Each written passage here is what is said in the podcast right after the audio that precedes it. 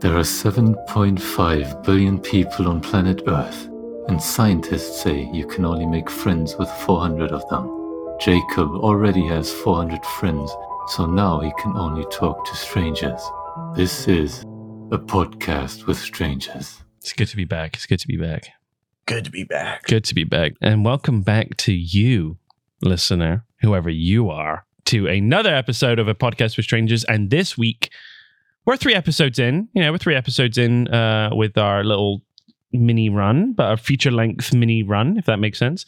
Uh, and this week we have got binging with Babin. Binging with, with well, it's not Babish, it's Babin. Um, and he's going to tell us all about video games. Chris, you heard of this? Video games? I, I yeah, I've heard some people talk about them. Yeah. I think they're like a new thing coming out. Hmm, video games. But it's not just Chris here, it's also Dallas. Dallas, how are you? Hey guys, I've heard of video games too. Hmm. Your thoughts? Uh, they're like videos, you know, like Hmm. movies. But I'd say if, if, if you're going to be sitting in front of a TV, watch a video. I mean, if you're going to be wanting to be interactive, go outside. Right. Yeah. yeah, they like I I like I I prescribe to that too. I Yeah. like to keep my things separate. I've been outside. Yeah, me too. Yeah, I mean that's why you got your new uh, sleeping bag. Shut up. Just shut up. Just be quiet. Just stop it. Stop it. You're hurting my yes, sir. feelings. Yes, sir. Yes, sir. Yes, sir. Yeah. I didn't invite you on this podcast for you to hurt my feelings. Okay. You invited the wrong person. All right. I like my, I like I like wearing my listen. For those of you who didn't tune into the previous episodes, and I don't know why you didn't because they were fucking amazing. I I wear around the house a wearable sleeping bag. Okay, it's got it's got space for my limbs. Okay, and Not just around the house too, right? No outside well, too, You go to the post office with it and to the pub. I would never. I would never. I would never. Mm. You might get free drinks at the pub. I might. I might also get thrown out. It's a bit of a You risk. know bit the of a people gamble. who do like like Snuggie pub crawls, do a sleeping bag pub crawl, and then once you get so drunk you pass out, you can just In your sleeping bag. fall asleep in some alleyway. Yeah. Yeah, that's pretty good. That's pretty good. That's not a bad idea. Anyway, and uh, yeah, Chris can't get over it. Chris is actually actually, do you know what? I think Chris is just jealous. I think Chris just wants one. No, he keeps on making jokes about it. It'd be crazy if you sent me one. That'd be crazy. That would be Yeah, mad. Like n- nuts. Yeah, wild. Wild. Too bad. It's, oh well. it's the only way to change his mind. Yeah, Jake. it's honestly Uh, the only way to change my mind is to send me one, I don't care. which would be crazy. I didn't ask. Okay. I'll send you one, Chris. Don't worry. Thank you, Donald. Oh right. So I two v one. Okay. Editors good. versus host. That's fine. Yeah. Very Yeah. good. Very good. Okay. Well, I hope you enjoyed that, dear listener, because you are now about to be listening to the silky, sultry tones of Babin talking about shovelware. Take it away past me from a year ago and Dallas from a year ago. Dallas and Jake oh. 1.0. Mm. Hello, and welcome back to a podcast with strangers. And today's guest is somebody called Babin. It's from Montreal, which is in Canada, I believe. It's Canada, right? Yes, it is. Yeah. And Babin is here to talk to us, me, you, everybody, the audience, about video games. So, Babin, I wanted to talk to you about video games because I was playing um, quite recently Jurassic Park, no, Jurassic World Evolution. And uh, me and you were on a mutual server, a mutual Discord server, and you said to me that you worked on uh, a, a previous Jurassic Park, Jurassic World game. So, do you want to tell us a little bit about your experiences with that game? Yeah, absolutely. So uh, a few years back, I used to work for a video game company in Montreal called Ludia, and Ludia just had the rights for the Jurassic Park franchise back in the day, and and they had released the Jurassic Park game, the first one on um, I think it was on iOS and Android. And then right after that, when uh, they announced the new movie, uh, Jurassic World, and they started developing uh, uh, this brand new game. So I jumped on the project midway through, I would say, 12? 2000, no, 2013 maybe. Yeah, I was going to say because Jurassic World came out, I think 2015. So they they were really uh, moving the wheels before the movie came out. That's interesting. Yeah, yeah, I think it was end of 2013 got started on the project because all those franchises are negotiated in the background by companies. So every time you get a big, you know, movie franchise coming up, I mean, let's say they're they're, they're building a new Ghostbuster movie. They're going to try to find companies to make toys, to make you know, video game adaptations, and and, and that's where we we we came in back then. So I would say that I must have jumped in maybe early 2014 from what I remember in the project because I was switching project a lot back So uh, it's, it's kind of very funny. Uh, we, we got started with this because we had a deal with a toy company, and, and you could scan the toys to get in-game dinosaurs. So so that- Oh. that, that was the whole premise of the game, and it's really uh, Wow. Yeah that was kind of cool. So we had a bunch of those cases of toys in the office, and at some point we just figured out we could just ask them to print us the codes, and then we could use them. Oh right, yeah, yeah. Having the actual case, but they didn't send you the toys themselves. Oh, they did. They did. We, Oh, we okay, cool, cool, cool. toys. And, and Oh, we had a few cool. Goodies. So, so uh, the collaboration with their with their studio was really really neat. We we used to have like uh, we got baseball caps. Uh, Oh, sick! Like Jurassic World stuff. yeah, and, and we got the one of the funniest things we got was the uh, Jurassic World Monopoly game. So I still- Nice. I, I still have it like in, in the shrink wrap in in my uh, my office. Oh, cool. Very cool. So, um, you, I remember we were talking about the game, and you said that the game, um, now I, I hope I'm, I'm, I hope I'm okay asking this question, but the game was uh, designed or at least intended to get people to be playing in a certain way that some may find controversial. yeah. Um, Okay. Yeah, the whole loot box things. So Sure. So.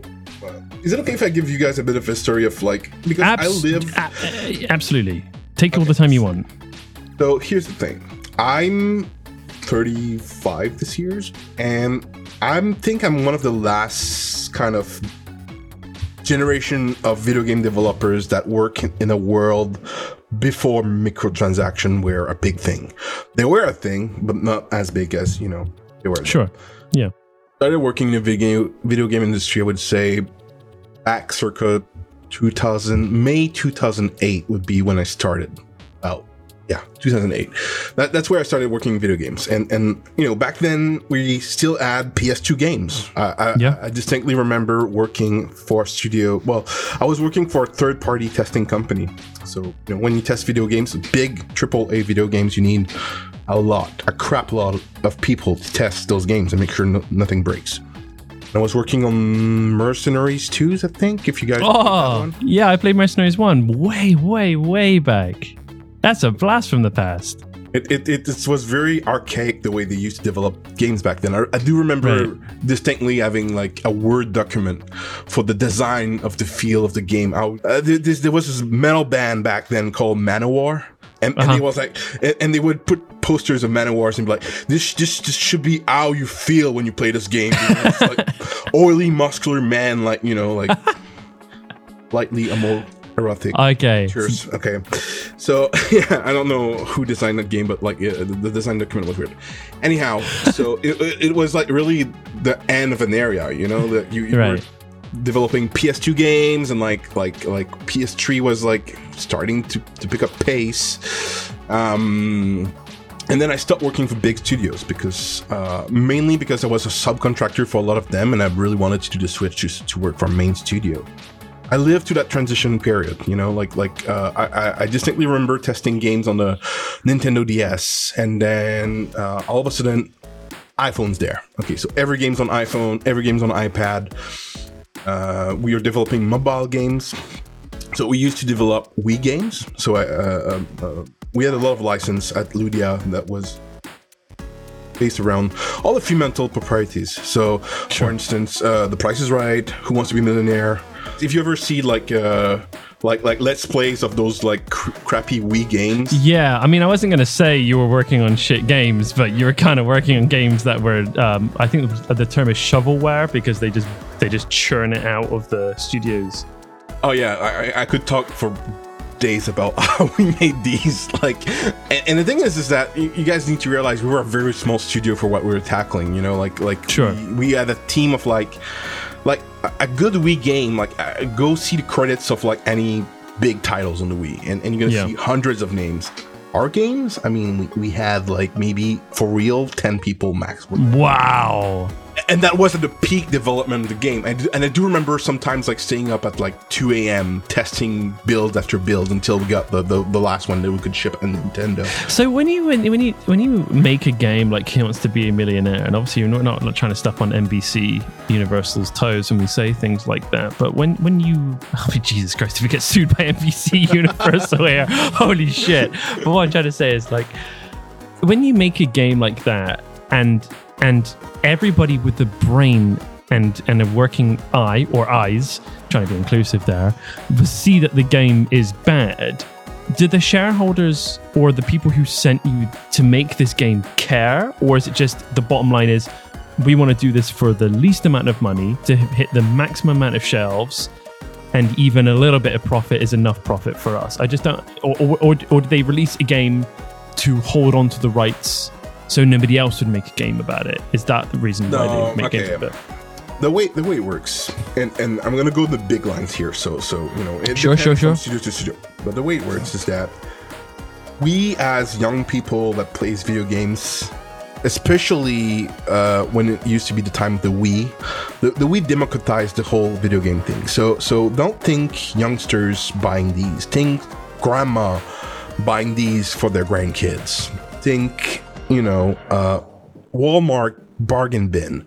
Think. Uh, you guys don't have that in the states, but Canadian Yeah. Tire bargain bin. You know. Oh, right, right, right. You know, you, you know, you got oil for your car, you got tires, you got like old Wii video games, and then and then you get some magazines. You know. That- that- that- uh, so yeah, that, that that that was kind of the and, and the business model was that the way the way the licensing work is that by being able to create those games for for those franchises Sure. we were getting points from from Fremantle Media back then, and and that's kind of why and how they they they bought Ludia. So Right. so the company, the big company that's owning a bunch of sub companies that owns The Price is Right and all those game shows. They needed a factory to build those games, and, and Montreal is a really cheap place where you want to develop video games. I mean, um, back then it was cheap. Now it's getting a bit more expensive. There's a, there's a lot of competition. Yeah, Eidos is there. Yeah, because there's a huge uh, Ubisoft is there. Um, Right. Back then it was Eidos, and then became like Square Enix bought them, and then we Oh, have a bunch of smaller studios. And, and the thing is that y- y- most people see a video games and they say, "Oh, there's Ubisoft, right, on on, on, on the front pa- on the front logo of the game uh, Uh-huh. of the game box." But the thing is, is that it's probably not Ubisoft. Like if you go see the the, the box art for the prices right, uh, Decade, which is one of the last one I did for the Wii. Um, I worked on the Wii with the team there. Um, what can I say? It, it, it, you're gonna see the Ubisoft logo, but Ubisoft is just a publisher. They're just a company like printing the disc, uh, putting the instruction booklet if there's one. No, remember. if- I miss those, man. Just to get back into retro gaming, I miss when games would have a booklet in them. I miss that. I miss I miss physical discs. I because I grew up in PS1 era. So I, I I fully understand. Like, if Yeah. you ever, you know, have any of those, uh, what was it? Working Design, the company Working Design, they, they used to make Lunar, uh, what, what else? A bunch of great games like that. This one. And uh, Uh-huh. Sega, Sega CD, Learn thing too. Anyhow, uh, yeah, no, I miss these two. I, I always find it very novel when I buy like a, a old game or even a newer game, like a, deluxe edition, and, and, and it's like a instruction block booklet. yeah, Anyhow, Absolutely. so you know all this equipment to make games, it's expensive. Like in, in the discs, you have to print them on, like like you know, and and we're not talking about like we're talking about hundreds of thousands of copies. So the way it works is that usually a small studio like Ludia would get a franchise and then get investors and then get like a publisher together in the same room and be like, you know, this guy's ready to give me money to make a game. This guy's ready to give me the you know the the the IP so I can make the the Price is Right game or the Jurassic World game, and then this guy is gonna publish us. And that was when you know games were physical when you still needed to to print things. And and around in 2000 i would say 12 ludia went full fledged um ios and android okay so so like you know we we fully dropped developing games from uh, the Nintendo, uh, uh, we uh, we we skipped the Switch. We didn't even touch any uh, any other uh, console. Sorry, I think the Wii U Oh, was announced was Why? announced when we stopped, and and and there were, there were talks. At one of the license we had, we had the Where's Waldo license, and we really wanted to make a Where's Waldo game Whoa! on the Wii U, and that never Dallas- got off. That's the loudest I've heard Dallas be in, a, in, in in our entire history of interviews. Dallas just got out of his chair at the mere mention of Where's Waldo. Yeah, we had that game too. The the Where's Waldo game that are not available anymore in the App Store. Uh, the first ones were us. Now I think Capcom has the right. There's a Where's. I mean, sorry, we call him Where's Wally in the UK. Oh, Um, yeah. And also they have different names for every country. I think he's he's called like different names everywhere. But um, I can't believe there's a Where's Wally, Where's Waldo iOS game. yeah, there, there was one, and, and there's still one. I think I'm not sure.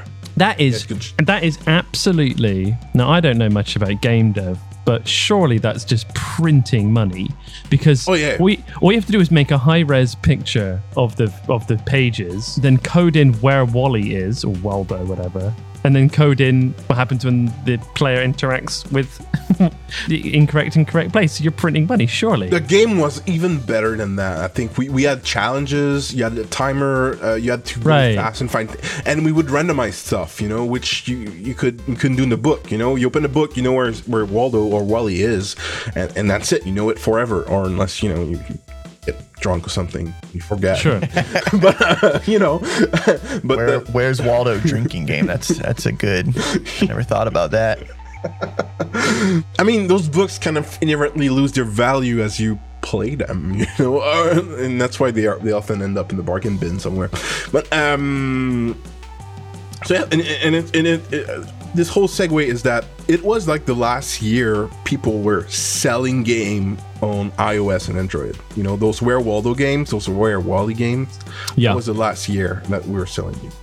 Anyhow, to answer your question about, uh, sorry, uh, which was where are you know what's the plan? We know those games are shite, so why are we, uh, why are we shoveling them away? Well, the thing is, is that it, it helps build relationship. We had money up front for making those games, from what, from Sure. I remember, and I was way less involved in the business side of things back back then. I was mostly involved in to make sure we can ship those games properly. Uh, because it was it would cost us a lot of money if Nintendo would refuse a game the first try. Because the, the first try, uh, the way it works is that you, you submit a Gold Master candidate, you know, Uh-huh. and the Gold Master is what's going to be copied on all those other discs. So you send that to Nintendo. Nintendo stamps it. It's like, yeah, it's good. You guys can, you know, print it. But if you fail that process and you try it again, depending on the size of your company and how much equipment you lend from Nintendo and a bunch of other factors, it might cost you like up to you know uh, uh, fifty thousand dollars per try per time you're- you're shipping. For a huge studio, it's even more. I think I've, I've heard of like you know quarter million dollars. So so, That's that, so that's ju- that's just to get it stamped of approval, quarter of a million dollars, just for it to be on the console. wait. First time is free. If you Oh, first time free. up, Oh, fuck it up, then you have to pay that, that amount of money. And, and it was depending on the size of the company, I think, and a bunch of. but h- how often do AAA's screw that process up? Uh, EA Games, Oh God! I, I worked on at EA. One of the last project I worked at EA as a contractor was Spore Heroes. Yeah. Spore Eros. Spore Heroes. You should guys go see that. It's man. So it's a mobile game. no, it, it it was back in the day when we used to make. Uh, it was a Wii game, I think. Spore. Heroes. Okay, okay. Because I, I still like. have a plaque somewhere of like you know we got it first try. Oh, You know, okay. and when and when you had it first try, like EA would give you a nice plaque for you managed to ship it first try without you know costing company or money. So, so am I right in saying that EA doesn't get it right? Uh, the, it, it really depends on the team because the thing is that you have this thing called compliance. So Nintendo sends you a document, and there's a bunch of rules in that document. Like for instance, how the game should behave. How you know, for instance, uh, on on the Nintendo DS back then, you couldn't force the user to do certain kind of maneuvers with with the stylus that could break the screen, or you know, like tap loudly or loudly or something like that. Okay, yeah, fair enough. Reasonable, reasonable. Uh, other other things are a bit more obtuse. It was like more like about, like you know making sure like, loading screens are a big thing. You should never be in a loading screen and feel like the game is is, is frozen. You know there should be always a, small animation, but sometimes that animation stutters a bit when you are at the start of the end of the loading screen, so that can Sure. fail you. Uh, languages. So you know, uh, they, they they're gonna have like uh, localization testers on their side to make sure that you know you're, you're not writing uh, in French and like uh, you know, or, or, or like you know in Japanese, and and that's a, that's a big side of the business too. You know, the whole translation. Sure. So anyway, Nintendo, uh, um, you know, it was a PDF back then, and it had like maybe a hundred pages of like you know certification approval processes and, and rules. And, and for the Wii, for instance, think about every time you play a Wii game and they show you how to hold the remote and and the screen that boots that tells you to not throw your remote through TV and strap it to your wrist and and not, not destroy, you know, don't kill your cat by playing Zelda or whatever. Right. So all these screens, there there are rules for that, and if you fail one of these things, it costs you fifty thousand dollars or maybe a quarter million dollar, depending on the side of your business. So you know, really important to get it right in the first. place. Wow. Wow. That is that's big money. Yes. Uh, so big companies like EA, they they have a pre-compliance department. They, they they basically have this whole squad of people that make sure that you can ship your game properly without breaking it because they're gonna get fined a quarter million dollars. And if they fail a few times, you know, can cost a few millions to just get the damn disc printed. Right. So what is so it's the it's the console so let me get this right. It's it's the console companies themselves who are making the developers go through these hoops. And does that mean if the game fails in compliance, then the company then says so the developers then go, well, we need to make up the the money somehow. Uh, usually, what happens is that we very often it, it's budgeted. It is a budget that, that, that says that you know if, if we fail somehow, we, we we we will find the money for sure. Smaller developers are hit harder for that from that. You know. Sure, sure. Uh, and, and it does eat up your profit margin, which are you know not that great on, on like you know the prices right. So, uh, it, uh, uh, so the game, the gaming community points the finger at developers and says, "Your guy, you guys are getting greedy with with loot boxes." But is it more of a case of the developers going, "Well, we have to make up our loss of, of profit margins because of compliance"? So it's actually it's actually the console makers' No, no. fault. In the grand So scheme of nothing like things, it, it, it's so minor that no, no. Uh, we're gonna get to the loot boxes soon because they're, they're so much more lucrative. They're so much more lucrative. Okay, like Okay. have by by an order of magnitude that you might not phantom yet. Well, this is why we invited you on. We want to hear the juicy stuff. So Did I answer properly about once again the thing about when you wanted to ask about uh, you know why we're we doing bad games? The fact yeah, is, it's is that money, money contracts, and then you know usually smaller teams. right? That's it. Simple as So that. it's, it's And- like a, it's, it's like cutting your teeth. You know, you, you you start on the small game, you get some money, then you, then the ball starts rolling. You go, we worked on this. You yeah, and, and, Yeah. and sometimes you get the right license, like Where's Waldo, and you make two great games with them. They sell a lot, and then you sell them, and then once you sell them, you don't get any more money because you know you sold them. So Sure. if, if if you went on the App Store circa 2010, 11, I don't know, a mess. and, yeah. and, and, and, and, and you buy, you know, Where's Waldo, and and it's it's linked to your, your account, and then ah, yeah, and then you can just buy an iPad, and then you still have the game. yeah. You're not paying twice. Dallas, did, did you have an iPhone back in 2010? No, I never had uh, any Apple products. You never had. Oh yeah, that's right. That's right. none of them. The, the App Store back. I've been in, boycotting them okay. for no reason. I just it just happened that way. The Apple Store back in 2010 was um, it had like apps where you could pretend to be drinking a, a beer. Oh yeah, yeah. yeah, that was cool. real a button and it would make like a fart noise. Um, just the I am rich app, the I am rich app, I think was, was Yeah. like, thousand dollars, I think something. yeah, that yeah, Dallas. There was this app and it was like a thousand dollars, and it just loaded up and it just said "I'm rich," but it's because you spent a thousand dollars on it that you could rub it into other people that you've spent a thousand dollars on it. Yeah, there was also um a game called there's a game called like Gravity Gravity Brick or something like that, where it got banned from Apple. I think it was it was one of the first apps to get like outright banned and the developer banned from from submitting anything more. But the game was that you would throw your phone into the air and it would rec- it would record the altitude, and then people were were were uh, missing their phone when it came back down to earth, and it would smash on the ground. And Apple was like, "Your this app is endangering our users," so they they they kicked him off. They just got rid. They kicked him out. Never heard that one. Is that fucked up though? yeah, yeah, but uh, you know, it's it's it's Apple. They're they're bad people when it comes to dealing with, with apps, and, and we'll get into that in a few seconds. Well, I, I'm, not, I'm not talking about Apple. I'm talking about the guy who decided to make. Well, both everyone's bad, but I mean, I just think it's fucked up. Oh. This guy, this guy was just like, I'm going to make a game where everyone breaks their phone. It's like, why would you do? um, I, uh, it's just because on a personal, I'm, I'm very open market when it comes to like the app stores. So I think like if if you're doing something bad, like the app store is good for content curation, I would say. Not creation, but curation, making sure that you know there's no you know malicious app or anything. But I feel sometimes they're they're quite limitative in, in what you can do with the device. And and and as you might guys have heard with like Fortnite and everything, they're they're they're they're making a lot of profit on the back of of, uh, So what- of the dev.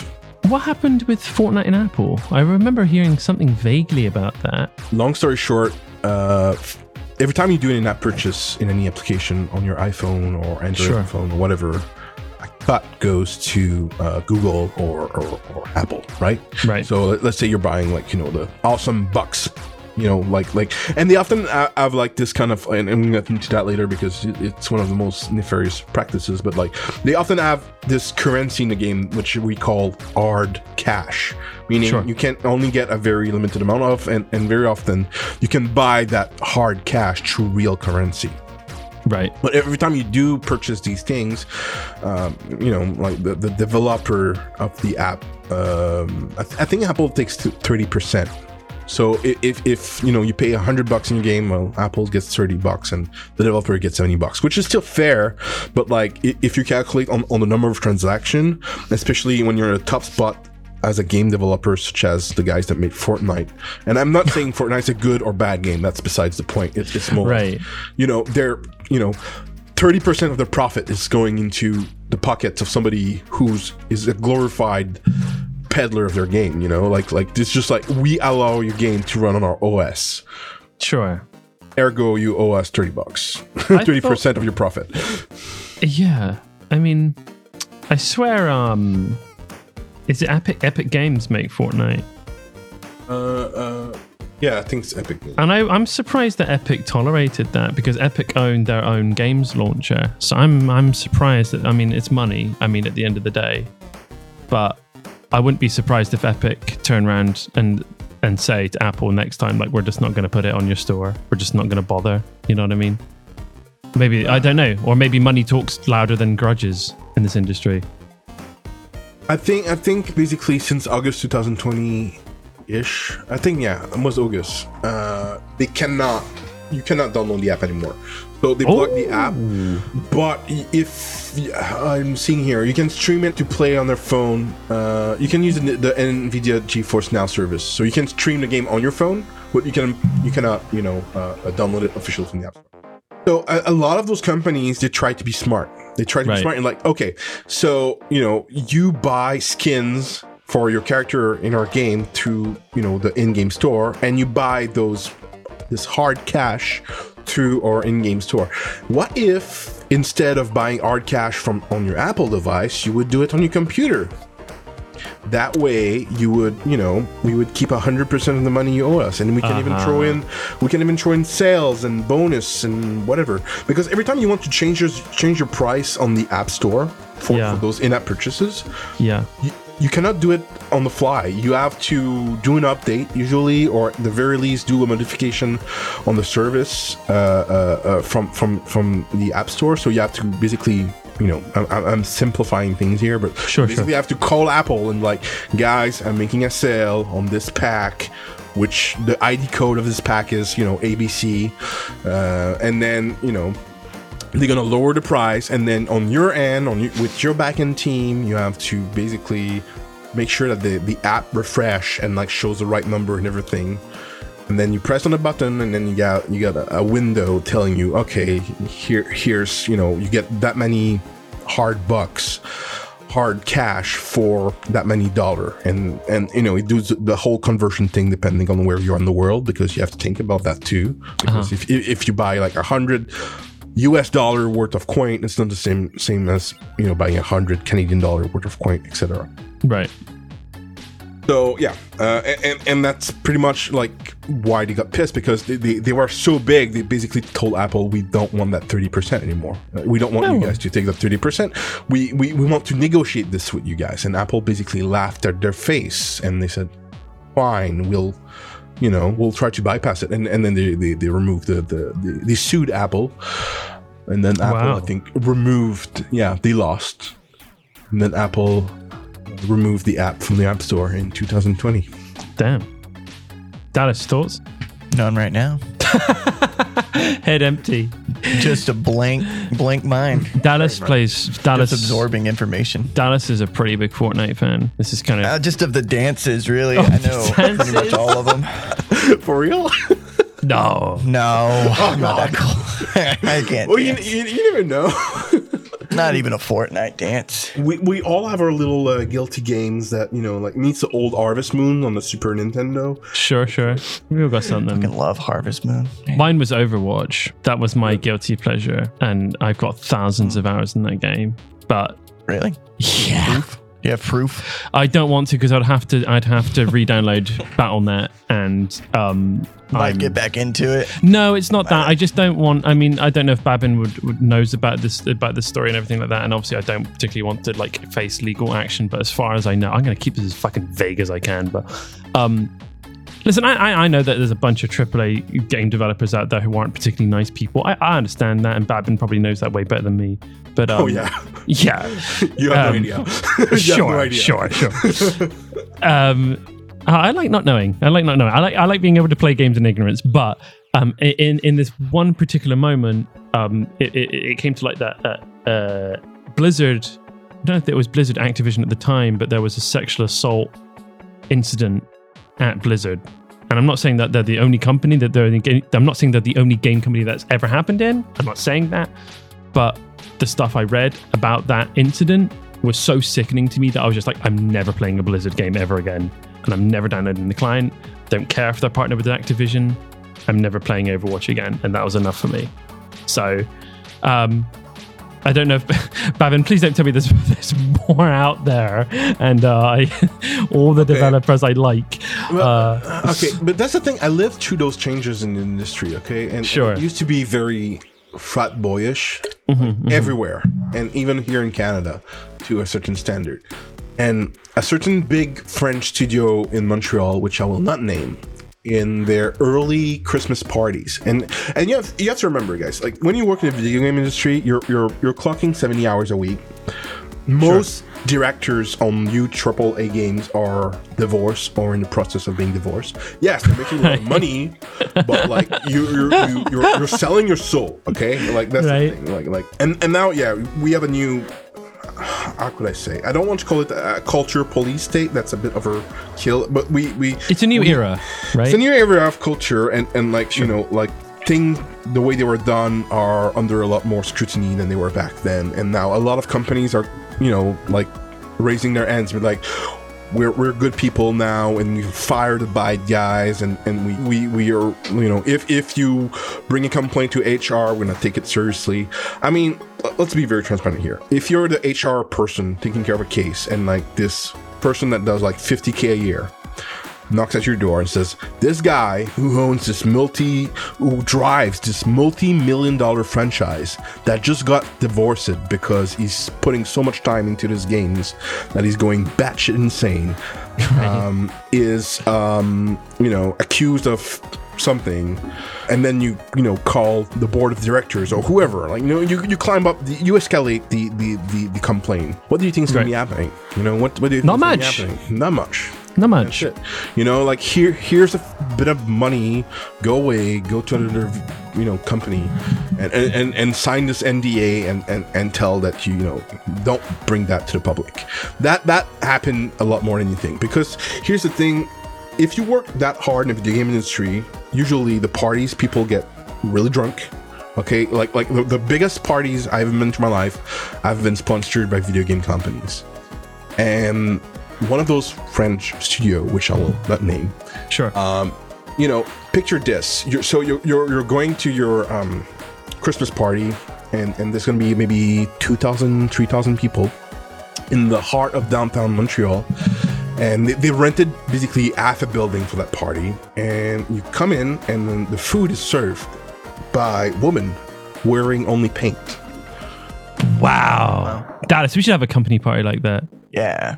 But we are the ones. But we are wearing the just ones. in body paint. I like that. Read my mind, Just Dallas. be me and you. We're, we're the only ones in this company. So Yeah, that's true. Me and you sitting in a room.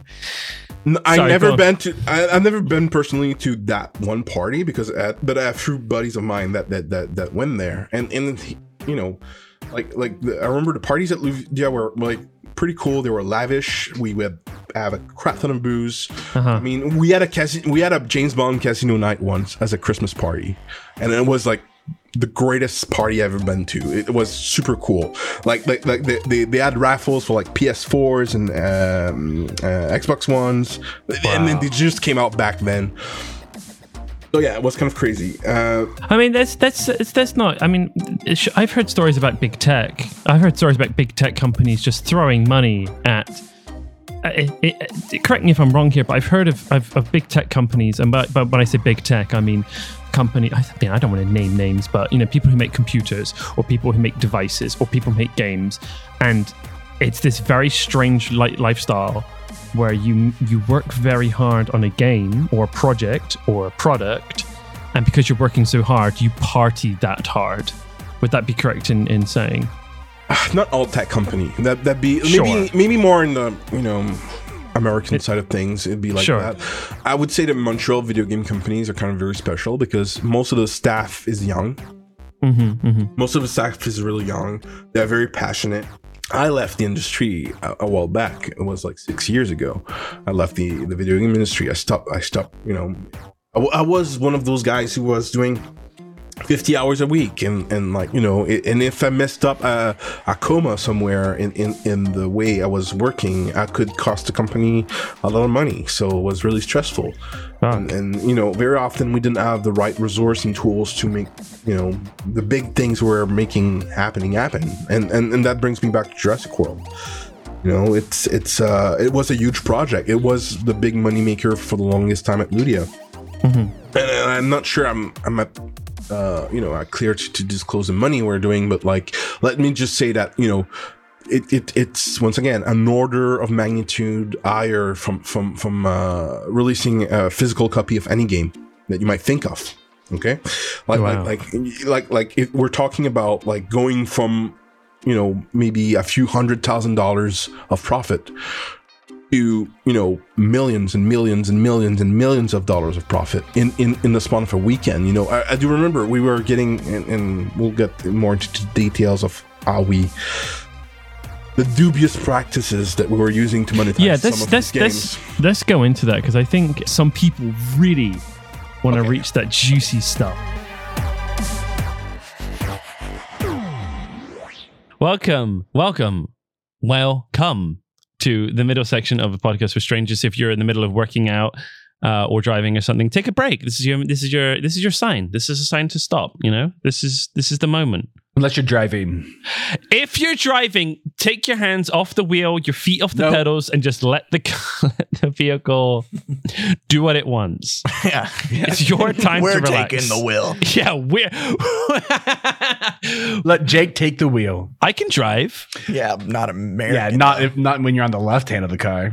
All right, yeah, and also you drive automatics, and I drive manual. So, I drive I can manual drive too. manual. Yeah, oh yeah, everyone's an expert all of a sudden, huh? we call them standards. Okay, fine. So Yeah, because we standardly drive them. Yeah, standard. We stand. This is a good podcast. Okay, so th- every time we have an episode in the middle, we have a little little section where we chat and we talk about something. And in previous episodes, we talked about crisps. Uh, we've talked about purchasing habits, and this week I want to talk about everyone else. So, Dallas, Chris, what is the dumbest thing that people today believe, in your opinion? Oh shit.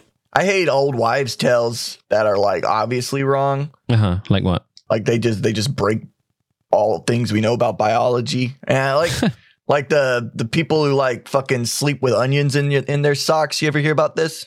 No. You ever hear about this one? How did? What does that solve? what does that solve? It's when you're sick, you put onion, like you cut an onion and you put it on your feet. while you Hmm. sleep, Mm-hmm. and it's, it sucks out all the bad shit from your feet. That might be true. I mean, Yeah, I guess. Have you tried it? Yeah. What's your data? Yeah. Yeah. Well, Have you I done your own just- research? Yeah. Have you?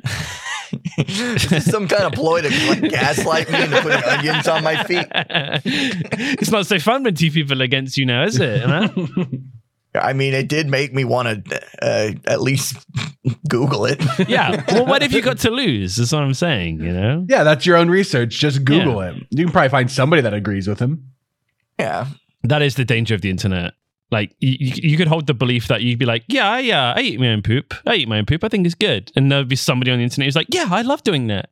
Yeah, it's You good know? for your colon. Yeah. You think poop tastes like poop or something? We're else? not getting into the fucking taste of poop. We are not doing that. We are better than that. This podcast is better than that. I'm just saying. What, I don't- That's a I mean, that's a good thought experiment, honestly. Chris, what's the dumbest thing that other people believe in?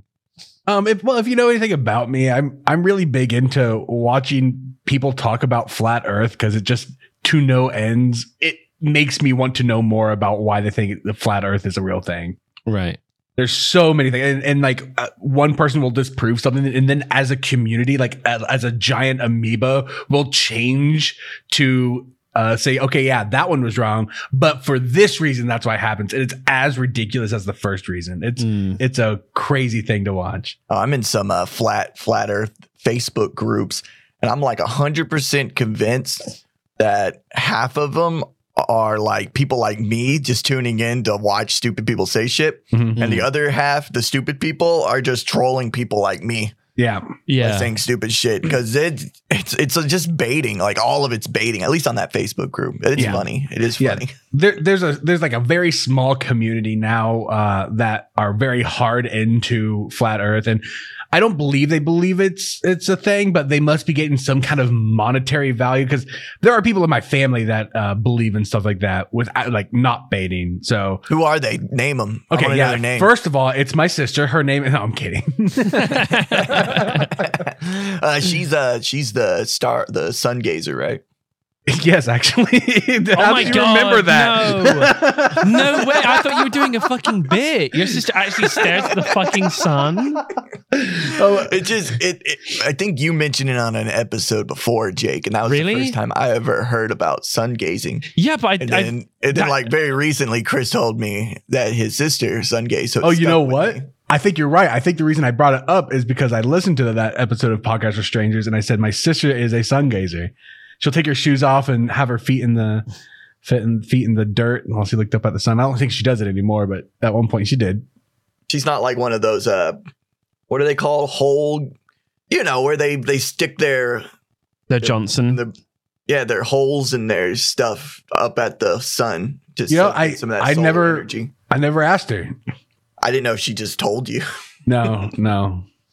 No, I, I, uh, no. she is one that'll bring up all the time that gravity is just a theory because, you know, that is how it works. Yeah, that's true.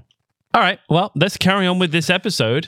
And Wait, wait, wait, wait. What's Oh. your what's your thought? You didn't tell oh, us yours. yeah, it's true. Well, my thing is probably people who say that their eyes change color. Oh, that's too. Oh, yeah, but my eyes do change color. Shut up. Shut I have up. hazel eyes and sometimes Shut they're up. brown depending on what I'm wearing. I hate that so much. Where people are like, yeah, when I get angry, my eyes go from green to blue. Shut Oh. up.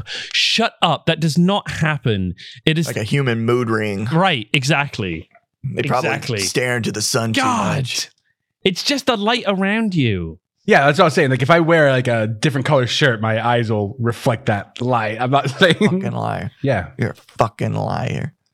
No, I don't I'm not- believe you. I'm not a liar, Dallas. We're on a podcast. Fucking podcast. believe you. Dallas, be professional. We talked about this. I will. I will hurt you. Okay. You know where I live. I know where you live. I'll still hurt you. I don't care. I'm glad I'm an ocean away. Well, Dallas is like a state away, two states away. Yeah, we live on the same road. Huh. No, we don't. Ah, we live close We live close. to the same, The same road. road. It's an interstate. It goes through a bunch of states. All right, let's stop doxing ourselves. Let's stop. Let's stop doxing ourselves. Let's move Yeah, on. I- Let's I currently live in. No, no, we're going to listen to Babin now. Thank you. Enough. Thank you so much. Thank you for tuning in. We're going to keep listening. Thank you. Let's move on. Okay, so remember, I was talking about how you know, where's Waldo? Pay nine bucks, you got it forever, right? Yes, and then it's a transaction that we will never get back. You know, think uh, for the for the people a bit younger, uh, older, uh, uh, well, even younger. Uh, think about Diablo 2, right? You know, you buy Diablo 2, you buy the expansion pack, and there you go. You get you know extra stuff. But that business model is limited in the sense that, you know, you cannot get repeat customer. You know, once you buy the game and the expansion, and then comes subscription games. So you got World of Warcraft, you got all the MMOs. And, and you remember there was a, a moment in time, there was a craze of having the WoW killer, right? Because having recurring revenue as a business is fucking awesome. Okay, there's a reason Right. Netflix is, is is that big. There's a reason why Amazon Prime is that useful. There's a reason why every business model nowadays is like recurring fee. I mean, hell, you guys are on Patreon, right? Recurring fees. You know that that is you know Hell yeah. like like, we, we might. I hope you are. and, and and and and here's the thing, and and it's normal. It's it's a good business model. Like you'd rather you know have a few dollars every month and make sure you, make, you get those few dollars every month. Every business I've been working with is trying to get to that model. If you buy the Adobe products, you know, like I, I still remember Oh, a time where where you can buy, you know, you can buy Photoshop and you had Yeah. it. You had Photoshop forever Yeah. and ever. Man, Um, we could talk about how. I mean, do you say Adobe or Adobe? I don't know how you say it, but I think it's What? Adobe. I'm not sure. what Adobe has done to the creative community with Photoshop is unforgivable. I think that is. Uh, sorry, we. uh, This is a this is a podcast about you, obviously, but um, I just want to let everybody know it's just such a slap in the face. Okay, so come Christmas uh, of, of I think it was the year we released uh, Where's Waldo in Hollywood. So end of 2011, maybe 2012. I, it's, memory's getting fuzzy. I'm getting old. and um, anyhow, so I, I, I- I strictly remember. You know, it was early December, and early December is the last time you can update your apps on the i uh, on the Apple Store and, and the Google Play Store. And EA started selling their games. You know, they, they used to have like those Need for Speed games and like you know, uh, for for for iPhone and, and, and Android. And, and they started selling all of these games. To sell them like maybe fifteen dollars, twenty dollars, and then all of a sudden, boom, ninety nine cents. Every game, ninety nine cents. They just started selling out these games because that business model died overnight. Okay, and I, I, I distinctly remember a few success story back then that that that transformed the whole industry really quickly. The whole freemium model, you know, you download the app, it's free, you can play it, you know, like Fortnite, and then we're gonna put you into loops to make sure that we get recurring revenue out of you. Yeah, The thing is, is that um, there was a game back then. I think was the Smurfs. You guys know the Smurfs? my God, yes, the the the blue Belgian uh, forest creatures. Yes, Uh, yeah. exactly. So uh, you had. Um, I, w- I wish I could find the article, but back then you basically had those first articles of like my kid just spent two thousand dollars on my iPhone, and you know. I don't know how that happened somehow, and and I, I do remember that the Smurf was one of those first village type games, so you could you know place buildings, and then you could like you know buy uh, things that would accelerate the time in which your building would be built, etc. So you would speed up the game, and like kids being dumb as they are, they would spend all your money from your credit cards on these games. And and really, these models were inadvertently predatory towards kids at first, and then they became full fledged predatory towards kids. And, and adults too. I got stories about adults too. I've got horror stories about adults. Before, before we get into before we get into that, how do you feel about those practices? Uh, it was bound to happen. Okay, It, it was No, no, no. inevitable. okay. Oh, no, no, no. personally, no, yeah, how do, you, no. how do you feel Fuck personally about them? I hate them. Okay, there we go. I mean, we, we had, we went from being this those small teams of ten people, working our asses off, building, you know, games with basically, you know, the bottom of the barrel of technology. I mean, uh, if you ever guys played like Luffy, uh, Ludia games, sorry, on on the um, on the Wii, you're gonna notice some things that all the character models are the same. Interesting. Okay. every character models are, are permutations of, of the same basic 3D models because we didn't have resources to build a crap ton of these. We we had to be inventive. Uh, um, for the prices right decades, I personally went through. I would say 600 hours of footage of old Prices Right game. And Wow. tried, and tried to find really cool moments to put as add-in videos in the game. I You must mean, be I so mean- good at that game now. After 600 hours, you must be a pro. I am banned from playing any Fremantle game on TV forever. What? I cannot go on the Price is Right or any of the permutations. Any close family member of me cannot go on the Price is Right Why? because I know the wo- uh, okay. So there's this website. It's called. Uh, Dude, you should have opened with this. you should have opened with this. You should have opened my my. every employee, every employee, okay, Yeah. from from from Ludia that got, uh, I think they got bought again by another company, but that that got bought back then and that worked Yeah. on those games is banned forever of playing uh, uh, any prices right or wants to be a millionaire of a. Oh my god! Think about it. I've been testing the official question of these games for over maybe thousands of hours. Okay, yeah, but that's not to say that they're going to use the same questions. You you could potentially argue. No, no, but I I, I know the rules so well. So, like maybe not the Price is Right. Uh, maybe Sure. not the Who Wants to Be a Millionaire, but the Price is Right. I mean, like all the fucking games I know them. You know, like like Yeah, you know, there's a documentary, The Perfect Bid, where the guy found out that The Price is Right actually does reuse like prices. Oh, wow. yes.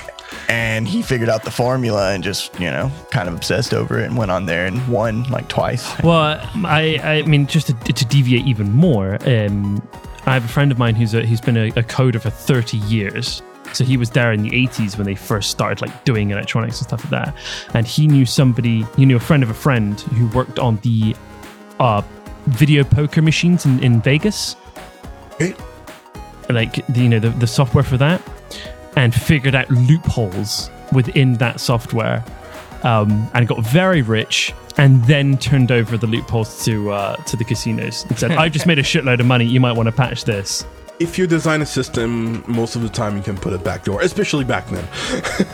right. Back in the wild west of, of dev Even today. oh yeah. you, So do you- your are you- is not as you think. Are you so you started getting into into game dev in 2008 so you were in the 21st century. Do you do you um, have uh, feelings I don't know how you would even describe it but are you jealous of people who worked back in the PS1 era? You know back when Crash Bandicoot Abe's Odyssey uh, Tekken perhaps you know back in the early days when they had to really cut corners with with memory storage and processing speeds and stuff like that or not really not at all I would say that I kind of wish to a certain degree that I had the chance to work on like Super Famicom games, Super Nintendo games, wow that's way back because I have such a nostalgia for them. But at the same Sure. time, like they were hell to work with. Like, like think about it. Like now, now they like I could take both of you guys and like show you show you to use like you know, uh, you know any software and and build your first game in within hours. You know. Right. And and and you know creativity is your limit nowadays and your time i guess. But you know like i still remember uh, uh, a guy a good friend of mine who still works in the industry uh, was uh, working on a card game.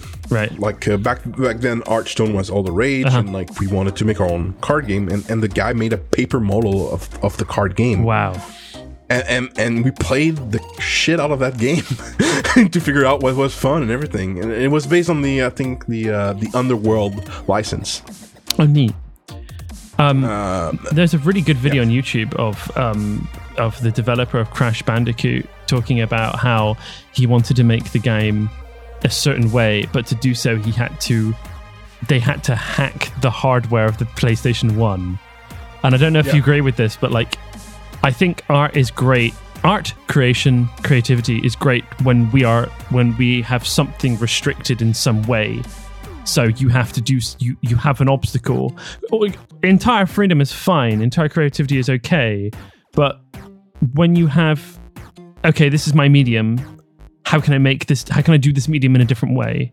How can i how can i interpret how, how can the viewer or the player interpret this in a different way and i, I don't know uh, may, do, do you feel the same way that sometimes restrictive stuff helps us be the most explore, uh, explorative you know the most creative way would you agree with that it, it's a wall of death Mhm. in a way that it's gonna kill the weaker creative ideas for sure. Right. and and but also it might kills really it might kill really good ideas that never really had a chance to, to pick up you know some some some modern games i think are pure genius but could you know the, the question i tell myself especially when it comes to game and not art like, like I'm, I'm i'm by no means an expert in art but for video games like take resident evil 2 circa ps1 right, Right.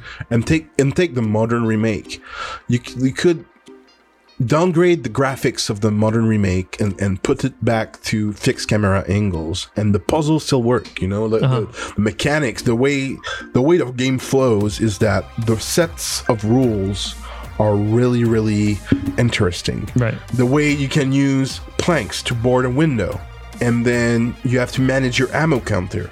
And then you have to manage your healing items. And then you have to manage the way you use defensive items right? It, it's really like it's just a big rubik's cube in the form of a video game. Mm-hmm. And, and and the rules are not explicit but you learn them as you play them. And and for that for me it, it- it's the whole magic of a game. I don't really care much about technology. And i would say that yeah Crash Bandicoot was an awesome game from back in the day, and, and, and mechanically made sense, and it was really a wonder of technology. But was it really fun? It wasn't. I'm gonna be honest with you. Yeah. Some people might be some people might be really, really shocked at that. But they, they did a remake um a few years ago and I bought it and I was like, I can't believe I played this game as a as a kid. I cannot believe I enjoyed this game. I, and I agree, it's a technical. Like I, I saw the video you're talking about, Right. And and, and and I agree, it's a technical marvel. Sure. they did. It's a it's it's it's it's incredible. However, I would say that at the end of the day, is that technical marvel serving a, a greater cause, which is you know the the, the design loop that's going to produce dopamine Yeah. in your brain and makes you happy.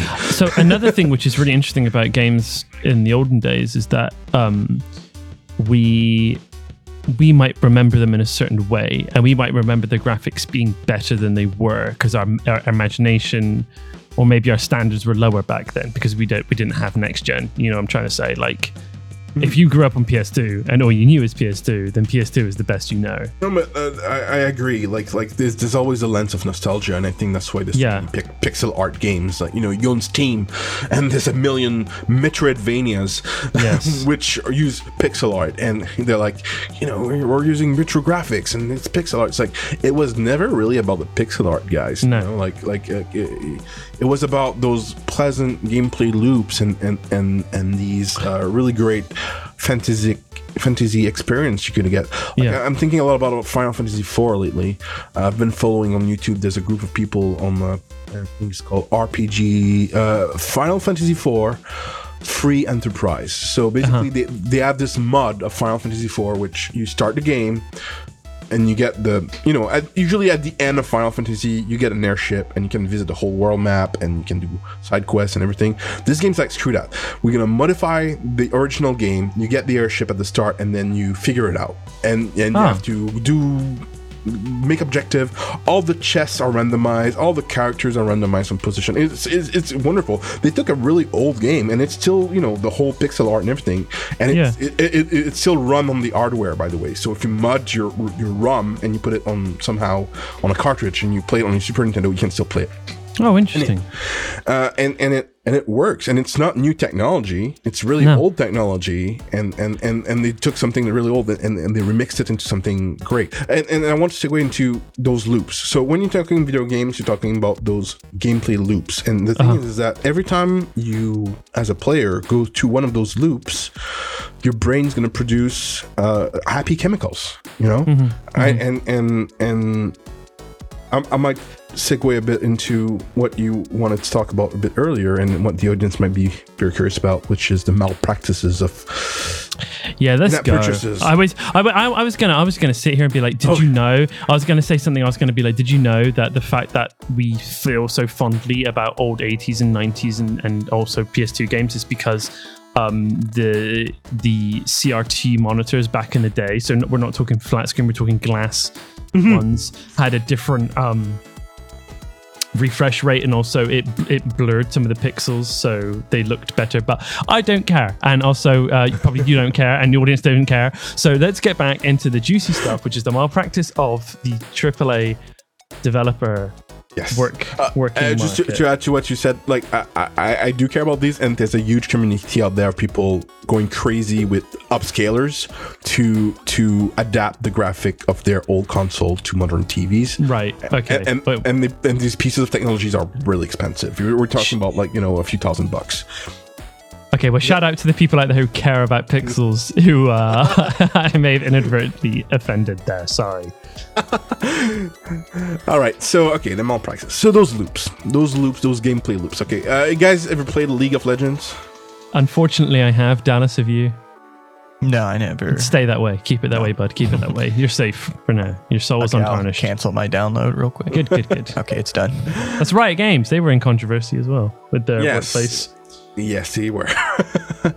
okay, so so gameplay loops, the way they work is that you know, i- if if I teach you the rules of a game and you execute those rules and you succeed, you're gonna feel happy, right? So if you if I teach you to I don't know work for a day and then get money at the end of the day, uh, and you're gonna be an happy worker. I mean, I'm I'm I'm, I'm exaggerating, but what You're I'm fine, saying so in in linear games those loops are they're the form and they teach you every time so take the famous opening level of mega man x the way the game is built is to teach you all the loops the game's gonna give you.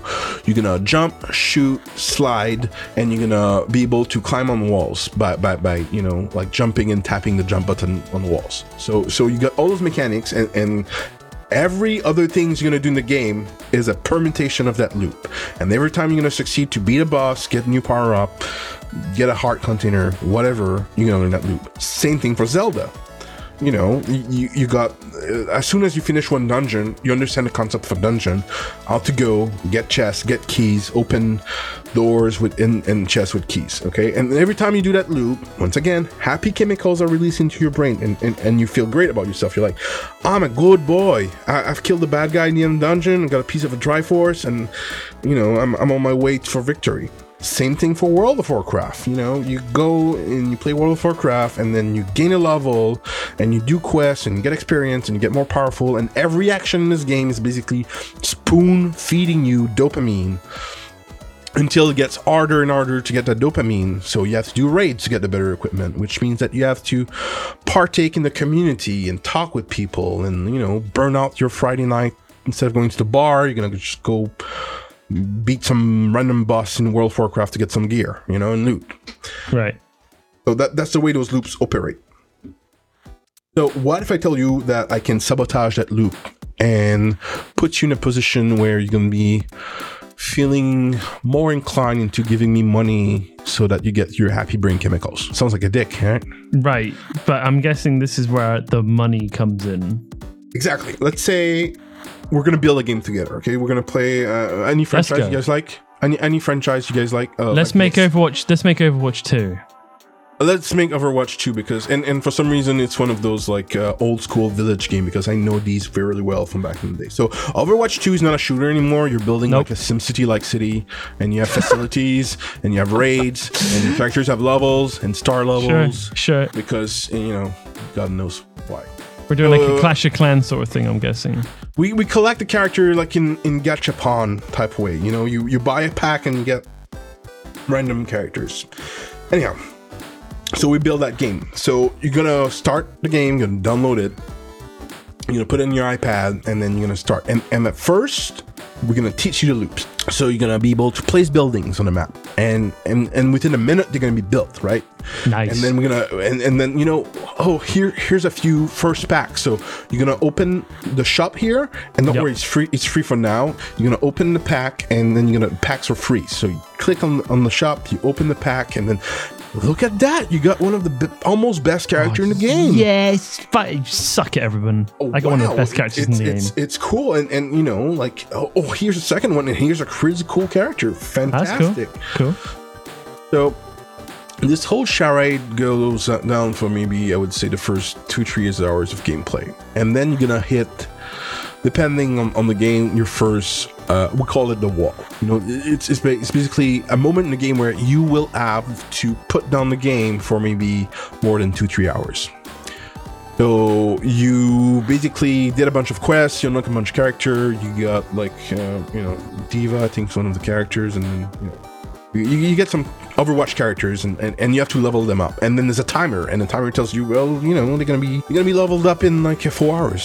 So you can wait, or you can you know click there and accelerate the whole process. And and look at that, you got uh, awesome energy crystals, the energy crystals that that's gonna allow you to do that. You got you got two of them. Do you want to use them? And and you know you're doofus. You don't understand that you have to pay for this energy crystal, and it just like give, give you a bit of crack, right? So you're gonna mm-hmm. use those two energy crystals, and you're gonna finish the timers, and then continue your gameplay loop. And then at some point it's gonna happen again, but this time you won't have any more energy crystal. So you're gonna oh. go and you're gonna click on the button, and and it's gonna tell you, well, you want to level up those two characters, right? Yeah. don't have any more energy crystals but here hey man don't worry got you covered so we got this starter pack okay Uh-huh. for new for new players it's only like uh five dollars Five dollars. it's just five bucks but you get eight you know those energy crystal that you Yeah. have two of them i'm gonna give you 15 of them Dallas, give me your credit card. and then you know what on bu- on good and sure i'm gonna give you a bunch of other resources which mean fuck all because all the other resources besides the art cash we don't care about Okay, Dallas, Dallas, Dallas, Dallas. I need the I need your credit card because I need the energy crystals, please. Ah, it's cute. You think I have five dollars? and then the whole game is built mathematically to escalate that concept. Okay, the whole Fuck. game. Every new feature, every update is based on milking that loop. And, and here's the thing: like to unlock all these things that you will have to pay hundreds and hundreds of dollars to get within Yeah. maybe a few days to get the whole content of the game. Well, not usually. Here's the thing: you pay a few thousand dollars and you don't add the whole content in the game because it's it's it's a money sink. It's Yes. impossible to get everything. Right? Yes. There's no end to those games. There's no Oh. win. There's no win state. There's no okay. I've unlocked everything. No, like unless you you somehow act the game to get everything, you you you will never see the end screen of any of those games. Hmm. There's no win condition. Yeah. It's not like Super Mario. At the end of Super Mario, you you know it's like you beat Bowser, you get a princess. Cool, it's done. You, you did every level. You can do it again if you want, I guess. So, um, are you aware of a of a Ubisoft game called uh, Rainbow Six Siege? Yeah, I know Yeah. some people working on that. So I, I play Rainbow Six every now and again, and I was a big I was a big fan of it uh, during the during the pandemic and the lockdown because hey, there's nothing else to do. Um, and what's interesting about that game is that when they come out with a new character, um, you can't play. So it's basically sorry. Let me backtrack. In Rainbow Six Siege, it's a first-person shooter. It's a military-style sort of game. One one group of people is attacking, one group of people is defending. Um, I'm sure you know it, Babin. I'm just saying for the for the listeners. Um, and um, in the game, you play as operators, and it's just a fancy word for heroes. And every single hero has a different gadget, ability, some sort of power. Um, and Ubisoft keep the money train going by coming out with new heroes fairly, uh, fairly regularly, every three months or so, every four months perhaps. Um, and when these new heroes come out, normal people, I say normal, but like the average person can't play them unless you pay money to play that character. But everyone's talking about it, so you want to play it. Um, so so that's the same sort of thing you're talking about, Babin, with the whole like we're going to paywall this bit of content. Exactly, and often in games like that, which the model you describe is a bit more closer to to League of Legends and a bit more Sure. at, at teenager young adults. hmm Usually, that model is the new character is going to be a bit stronger and unbalanced, Right. or he's going to have an edge. And Yeah. often that edge is is not really there. It's just because he's new and people are not used to play against him. Yeah. Yep. and and uh, you know League of Legends had that. Well, they have that. That- That's to say their whole business model. So they have new characters, and then you know they have skins, Yeah. And, and they hope that you fall in love with one character and you want to buy all the skins. So what I found interesting about Rainbow Six is that every time you play a game, you get uh, about 200 credits, right? Mhm. Or or maybe like 150 or something like that. And a new character, a new hero, you can buy the new hero with those in-game credits. And it'll cost you about 20,000. Jesus, I better get banned from Uplay for talking about this stuff. But yeah, still, still, I mean, um, so you get about 150 to 200 yellow, these little yellow credits, and it costs 20,000 or maybe 25,000 to buy this new hero. And it, I never buy a new hero, but it takes me a good like week, maybe two weeks to save up enough. And the new hero, if you bought it, if you bought it with real life money, it would only cost you about seven quid, maybe five, seven pounds, you know?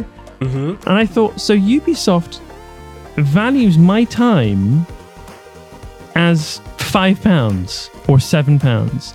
The, is, is that a correct equation? That that the time I put in and their value, monetary value that they've put on this new character is the same. They think that's how much my time is worth. Is that an, is that an, a correct is that a correct way to approach that?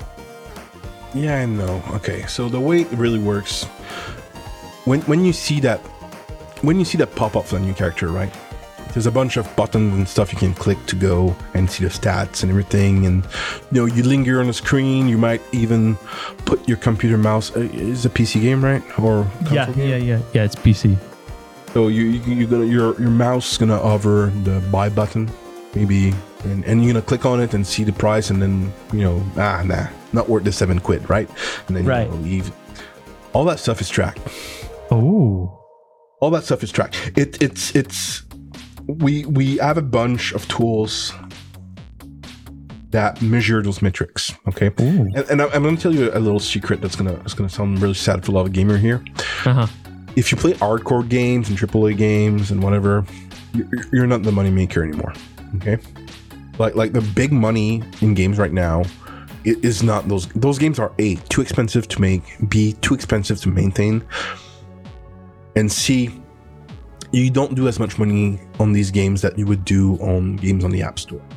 Okay, like like if you want to make crazy amount of money you build a cheap game, a cheap game on the App Store with a lot of in-app purchases. You're gonna make more money than most of these games. It's really hard. It's a very competitive market, okay? And there's a bunch of tools to go up there. But once your game is popular enough, there's gonna be a team that's gonna try to monetize that game. Okay, they're gonna try to make as much money as possible.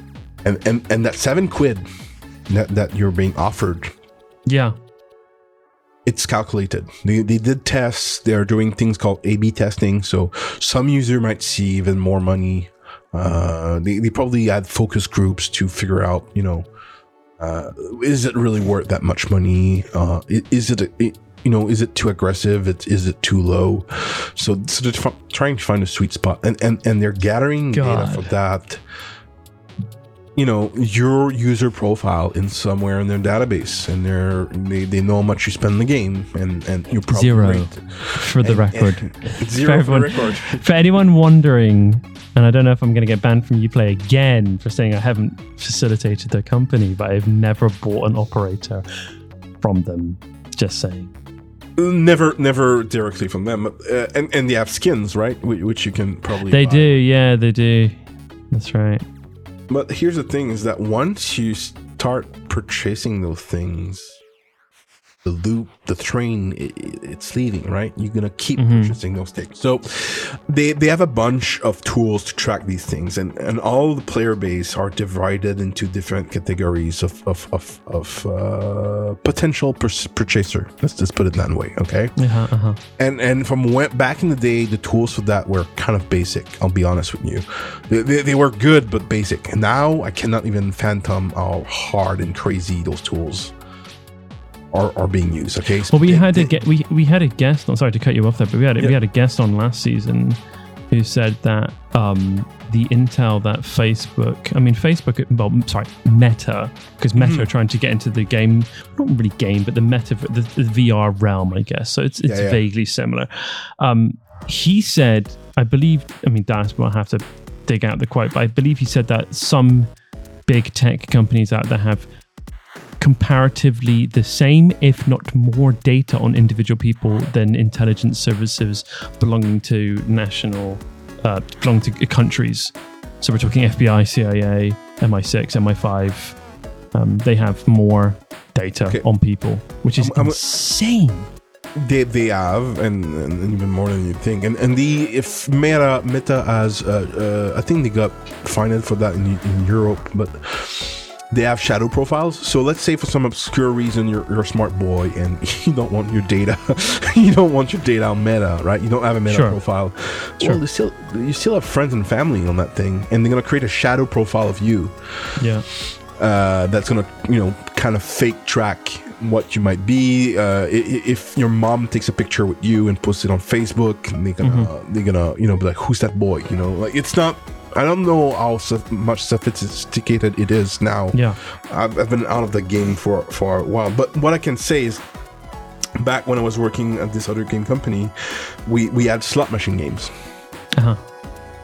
Well, and, and and and let me state this: you would not win money with those games. Like you, you would play for fake money and levels, and you would unlock stuff in the game, but never, ever, ever, ever would you win one penny. So even if you bought money in the game, it was just monopoly money. Okay, Right. okay and and this is real somebody somewhere in near in an oil field in arkansas that's how precise because back then the data was even more precise because there was less rules i would say Uh-huh. so we know that this person working in an oil field in arkansas and and this is confirmed purchases meaning that the person was not using a tool to hack the person Uh-huh. was not using any exploit to get more coin and everything spent Uh-huh. 160000 us dollar What buying, the fuck? buying fake money for a fucking slot machine game Oh my god. We got to get him on the podcast, Alice. we gotta find this guy. back then back then we had the facebook id of that guy Oh fuck. we had his ip address Oh my god. i'm pretty sure we even had the mac address of his iphone Oh my god. Dude, imagine if you started like making um just uh, sending him like subliminal messages through the app. Obviously you wouldn't. Obviously that'd be completely unethical, but very funny. we don't Really even need funny. to do that we don't even need to do that think about it we the loop for this guy was i play you know the, here's the thing like like the more sophisticated of a player you are the Uh-huh. harder it is to get you into those loops right Sure. So, and how could I say? Uh, so this guy was not a sophisticated player. He was playing, and and he was winning, and he was unlocking new slot machines, and he found that fun. So you know, when once he didn't have any more cash, he would just buy the highest package for the most coins and would go. And Oh. this guy. Statistically, this guy was close to you know. I told you those games don't don't have any end because we're pushing Uh-huh. content. This guy was always up to date to the latest content. Oh. He's your biggest fan. That's kind of Oh my god, Babin. We we had to quadruple check the data to make sure it wasn't like a test account or somebody was Oh. hacking. We had to contact Apple because all that money that he spent, thirty percent went to Apple, right? And they got Right. on their ends too. Yeah. Holy Um, shit. God, hell, is, hell is empty, man. The, the demons are here. That's all I'm saying.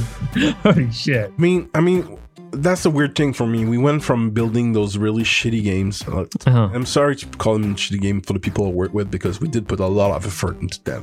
Yeah. We did put a lot of effort into them. We were small teams. We were working really hard to make these things happen. Yeah. we went from doing that to having a shit ton of cash shove up our ass and like guys pump out microtransaction as much as you can with any and all franchise you got. So um you know back then i kind of switched role. I was more working in the insurance quality domain of things and bit more in, into the development way of things. And then i switched role to be more like a I would say uh, an associate producer. For some obscure reason, the video game industry is more akin to the film industry than the IT industry. Like, like, if you work on Photoshop, like you're not an associate producer of, of Photoshop. There's no producer of Photoshop. There's no lead artist designer of Photoshop. There's, you know, there might be a lead, you know, UI designer or something like that. But the video game industry is kind of weird like that like all their structure and the way they operate is really based weirdly on the film industry, on the music industry, which is dethroned by the way. Like the music industry and the film industry do almost less money than the video game industry now. Oh, wow. Damn. That was a stat from like five years ago. Might have changed, but Might like, have changed. Like, like, like I think like the video game industry just alone like is is It's clearly lucrative. bigger than it's it's bigger than TV industry and the music industry combined. I think right now. Fuck. Well, Babin, we have we have reached one hour and twenty right. minutes of content. this is so when when we first started this podcast, we were having guests on for ten to fifteen minutes, maybe even twenty. And this God. season, this season we're going all out. This season we're going we're we're, we're doing more, uh, and I think we've gone above and beyond that. But before you before we uh, say goodbye to you, and, and you've been a fantastic guest. You've been really really informative. Um, we like to give guests a moment to shout out something that they care about, or perhaps a charity, or perhaps somebody in their life, or just anything that they think the world that our listeners should. I said the world as if the world's listening to us. Um, oh, seven billion. Yeah, maybe. When I rule things, everything will be different. Don't worry. Um, so yeah, is there anything, anyone, any cause, any company, any product, anything that you think deserves um, our audience's attention? So this is your time. After you. my god. Okay, I- I'm gonna sound like a fanboy, but shout out to Feddie Scum because like that show has been the light of my life for like the past two years or so. I mean, became a dad a few a few a while back, Congrats. And and, and thank you. And uh and basically every time i would put my son to sleep and was hell for him. It was too bad. Uh i would put my earphones in and i would listen to the mad ramblings of like Feddie Scum for hours. And and and that got me through it. So thank you guys. That's my shout out like like i don't know if somebody is watching this podcast and not watching Feddie Scum for some obscure reason but i don't I don't know. Maybe. Oh, maybe somehow maybe. uh So, but like Batman, uh, where where can people do? Do you want people to find you online, or are you just happy just slinking back into the shadows and? Oh, I don't have it. any, website. I mean, I got you can find me at Derek uh, Babin on Facebook, I guess, and uh, you know I'm on LinkedIn if you guys are interested about me about games. But lately, I've been working as a consultant for a companies. So Okay. uh, uh, shout out to my folks at Zenica Montreal. So we're a big consulting company. We're focused. We, we come from all sorts of domains and we help people with their projects. Cool. Hell, thank you so much for coming on the on the podcast as well and, and giving us so much information. It, it- it's a pleasure. I, I, I love talking with you guys, and uh, you know, anytime you guys want to chat about video games, uh, hit me up on the chat. All right. Stay safe. Take care. Okay. Welcome back to a podcast with strangers. You have reached the end of this episode. I hope you've learned a lot about the cyber world, the ones and zeros that make up everything. Pipes that are known as the internet. Yeah, all that shit. Chris, how, how- did you enjoy that? Did you enjoy that interview? Yeah, yeah, I enjoyed it quite a bit. Uh, I Yeah. learned that Dallas likes Where's Waldo. Yes, yes, Yeah, he and- does. Well, you guys don't know this about me, but when I'm not working in my work uniform, all I wear is like a Waldo esque. it's my aesthetic. I would call it uh, Waldo That's a good name for it. Yeah, that's pretty good. Yeah. Yeah. red beanie. You wouldn't call it you wouldn't call it Wally for the No. European listeners? Oh yeah, I remember that. Did you did we mention that in the podcast? Or You did, you did, you did. That's cool. Yes, I'll, I'll, let- I'll let you guys know what you guys did and didn't talk about in the podcast that you guys recorded. Yeah, you, you've FOMO, right? That's the that's Right. the term FOMO, fear of missing out. Yeah. Actually, do you know what? For for our last episode, we actually might like put a little PDF exam for you guys to fill out. Whenever it gets perfect marks, you get a prize. To us? If you want to graduate from stranger school, you Yeah. gotta we don't. I don't know if we should call it Oh, no. stranger school. yeah, well, the problem is I haven't listened to the next episode yet. I haven't edited Oh. that down. wow, it's a treat Wow, you're because gonna fail, dude. I think going to fail. the next episode is with somebody who is famous on the internet, uh, famous in the Discord server, famous, famous in, in multiple places, actually, and for the right reasons. We're not going to talk to a criminal, you know. well, as far as we know, it's Ghislaine Maxwell. like, no, we haven't. yeah, it's one of our good friends' mom, You know who we should Moms, get on? Do you know who should we should try to get on? We should try and get like the CEO of, Jeffrey of Epstein. He's dead, so that's that's not happening. Uh, we should try and get the CEO of Lay's or something Oh, like Mr. that. Walker himself. Yeah, Mr. Walker himself. we should try and get that. Maybe get the CEO of like Walmart involved. Sam Walton. Yeah, let's go and interview Sam Walton. Yeah, I'm sure they'd love to improve their brand on this podcast. I don't think the Waltons own Walmart anymore. Okay, well, dear listener, I hope you tune in next week for the very, very special celebrity guest. And I'm not doing a joke, I'm not doing a meme. They genuinely are a celebrity. So I really hope uh, that you tune in. That wasn't it. That wasn't a, a, a clue. I just, I just wanted to mess with you. I just wanted to cheat. I just wanted to. I just wanted to do something. It might backfire. I don't know. Tune in or don't. I don't know. I'm not your dad. I wish I was, but I'm not. All right. Enjoy.